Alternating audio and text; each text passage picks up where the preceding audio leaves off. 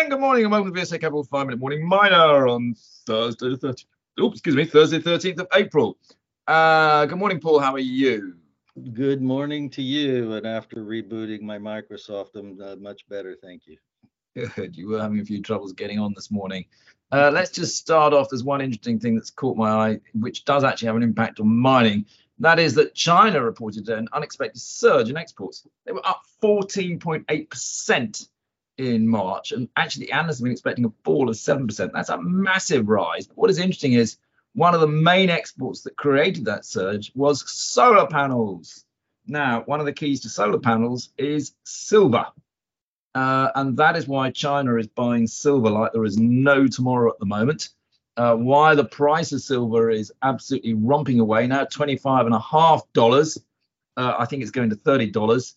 Uh, and of course, we all know the impact of a higher silver price on silver producers. It's, it's a very leveraged game.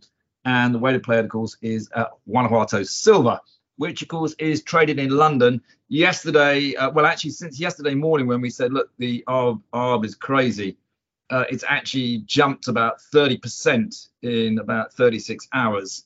Um, currently, it was showing 27.9, now showing 33.37. Rather a wide spread. Um, I think the market makers, frankly, are, are taking the mickey there.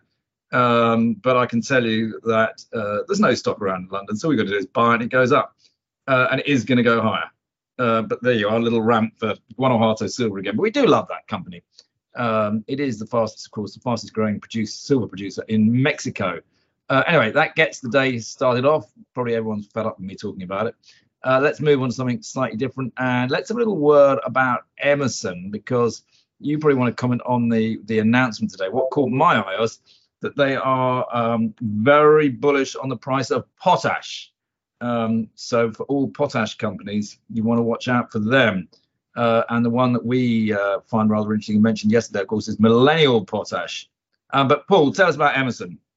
Yeah, Emmerson full year results released uh, today, and they made a clear comment that 2022 uh, is all about uh, all the negotiations which are taking longer than expected or hoped for uh, by the company be, between the company and the Moroccan government on getting their environmental approval cleared. It's because they expected they should have had it by now and have the mine in construction uh, there at Khemisset. The uh, otherwise, they are still in regular negotiations, but the seems to be the main part of discussions now is around water issues and how much will be needed and where it comes from for the uh, Khemisset operation. Uh, that being said, there was a loss for the period of $3.2 million, which was relatively flat year on year. And the cash position otherwise declined with no uh, current raise uh, in that past year, so that it stands at 6.7 million. Very good.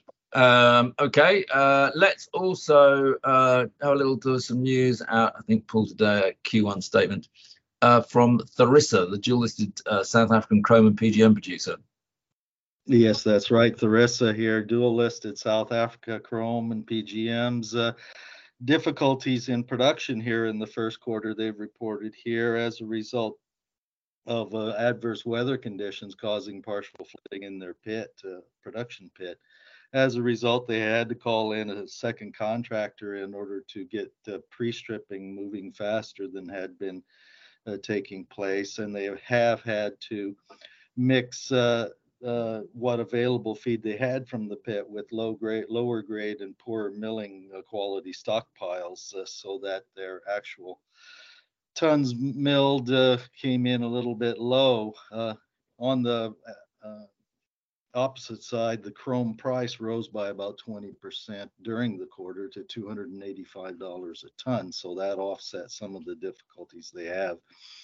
That being said, they do expect that the uh, recoveries will be uh, somewhat adversely affected uh, while they uh, get the pit dried out, essentially, or while, while the weather somewhat improves, uh, they hope. And otherwise, the Karo mine, which is, is a, their second mine development, which is going on in Zimbabwe, remains on schedule. Plenty of cash on the books here, 205 million in order to get things done and the debt really reasonable at under hundred million dollars. So uh, they're in good shape here uh, to weather these conditions. It's just whether or not they can get the um, ma- main pit on track in the next quarter or two. We'll see. Uh, we will see. Yeah. Uh, and then the other one maybe worth mentioning is Bradda Head Lithium, uh, where the chairman Ian Stalker was having a chat with me. Remember back at PDAC, seems ages ago. It was actually only about six weeks ago. Um, but obviously, this has got quite the, the, little gang of Ian Stalker and Jim Mellon and all of that lot involved. Um, um, they are dual listed on the TSX, and most of the business is being done on the TSX. What they should do is, is drop their current London listing and make it an Aquis dual listing. It would save them a lot of costs uh, UK investors could still play in it. It's uh, very much the obvious thing to do. Um, I have suggested to them, but they don't seem to be responding yet. Uh, but there you go. I'll keep trying. Uh, but Paul, they've had some news today. Why don't you explain what the news is? Yes, this was. Uh, they've uh, actually completed the acquisition of 60 acres or three mining claims, which were lying inside their claim block within their project uh, there in Arizona, the San Domingo Pegmatite District. Uh, it was in the middle there, and it also had one of the, and it was in the middle because it was one of the historic uh, uh production uh, sites there called the Lower Jumbo Mine, which was included there. That particular outcropping spodumene has a, a known length of about one and a half miles, so it's a significant piece uh, to fill in there in their claim block such that they don't have any further restrictions on just uh, where they can place drill rigs and um, develop resources on the project. They did not have to really uh, give any royalties on that acquisition. Um, okay, uh, it's just, I mean, the, the lithium price has continued to sort of collapse recently.